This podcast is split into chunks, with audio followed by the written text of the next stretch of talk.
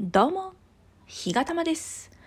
えー、今年も早いもんで、あと1週間で1月が終わりですね。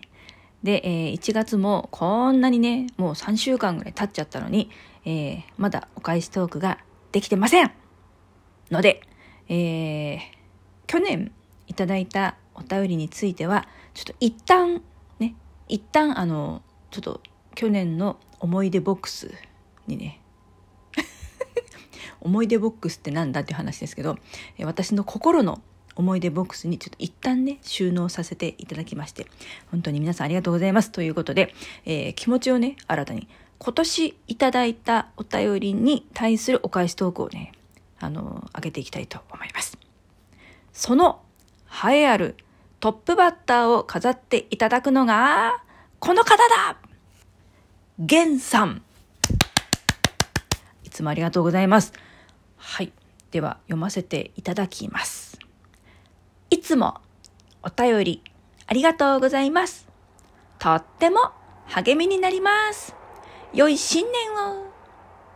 ということで、えー門松を一つ、そして鏡餅を一つ。これお正月のギフトですね。懐かしいな。もう懐かしい話になっちゃった。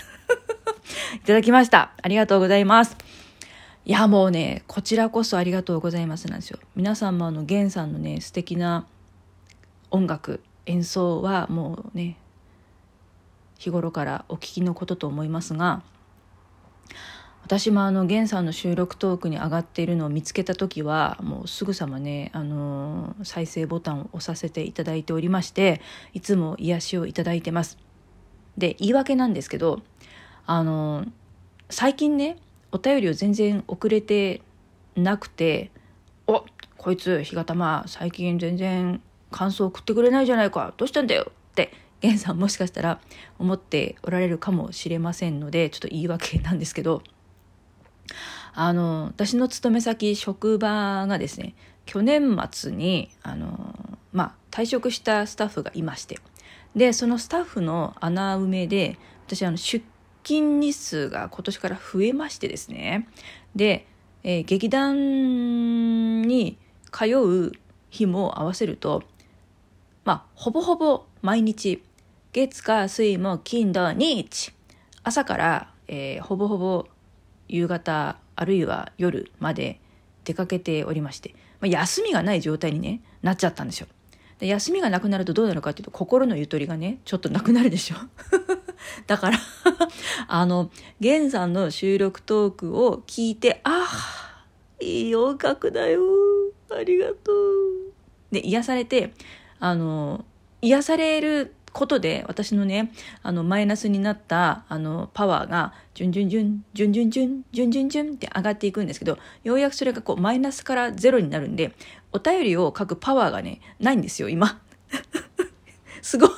言い訳なんですけどなのであのもうちょっとねもうちょっとしてあの今の生活が私のルーティンになってちょっと安定してきたらまたねあのお便り送らせていただこうと思いますのでそれまではねあのちょっと日がもまだちょっとこいつあのパワーないんだなと思ってね あのください。という言い訳でした。